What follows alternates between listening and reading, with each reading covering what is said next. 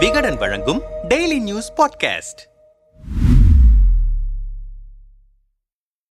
அரசு பல்கலைக்கழகங்களில் வேந்தர் என்ற முறையில் பட்டமளிப்பு விழாவில் கலந்து கொள்ளும் ஆளுநர் ரவி மத்திய அரசின் திட்டங்களையும் மாநில அரசு எதிர்க்கும் நீட் புதிய தேசிய கல்விக் கொள்கை உள்ளிட்டவை தொடர்பாகவும் தொடர்ந்து பேசி வருகிறார். அதே நேரத்தில் தேசிய கல்விக் கொள்கைக்கு எதிராக மாநில கல்விக் கொள்கையை பல்கலைக்கழகங்களில் செயல்படுத்த மாநில அரசு முனைப்பு காட்டி வருகிறது.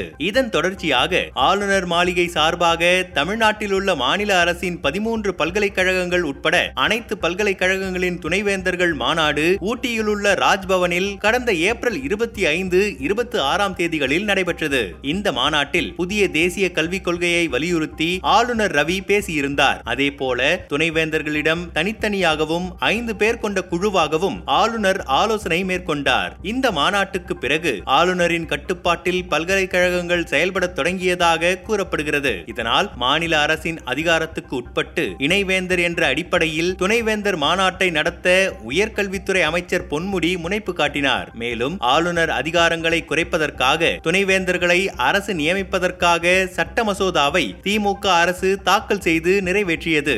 அதன்படி துணைவேந்தர்களுக்கான மாநாட்டை முதல்வர் ஸ்டாலின் தலைமையில் சென்னையில் ஆகஸ்ட் பதினேழாம் தேதி நடத்த திட்டமிடப்பட்டது. ஆனால் செஸ் ஒலிம்பியாட் போட்டியை சிறப்பாக நடத்தி முடிக்க உதவியதற்காக பிரதமர் மோடிக்கு நன்றி தெரிவிப்பதற்காகவும் குடியரசுத் தலைவர் திரௌபதி முர்முவை சந்தித்து வாழ்த்து தெரிவிப்பதற்காகவும் முதல்வர் மு க ஸ்டாலின் டெல்லிக்கு சென்றதால் மாநாடு தள்ளி வைக்கப்பட்டது. இந்த நிலையில் சென்னை அண்ணா பல்கலைக்கழகத்தில் துணைவேந்தர் மாநாடு முதல்வர் ஸ்டாலின் தலைமையில் முப்பதாம் தேதி காலை பத்து மணிக்கு தொடங்கியது. இந்த மாநாட்டில் உயர்கல்வித்துறையின் கட்டுப்பாட்டில் உள்ள பதிமூன்று பல்கலைக்கழகங்களும் இதர துறையின் கீழ் இயங்கும் ஒன்பது பல்கலைக்கழகங்களின் துணைவேந்தர்களும் பதிவாளர்களும் கலந்து கொண்டனர். மேலும் அமைச்சர்கள் Ponmudi Thangam Thennarasu M R K Panneerselvam Raghupathi Anitha Radhakrishnan Ma Subramanian Meyyanathan தலைமைச் செயலாளர் இறையன்பு உள்ளிட்ட மூத்த அதிகாரிகளும் கலந்து கொண்டனர். மாநாட்டில் கலந்து கொண்ட பதிவாளர்கள் சிலர் கூறுகையில் மாநாடு நடப்பதற்கு முன்பாகவே துணைவேந்தர்கள் அரசுடன் இணக்கமாக இருக்க வேண்டும் என்று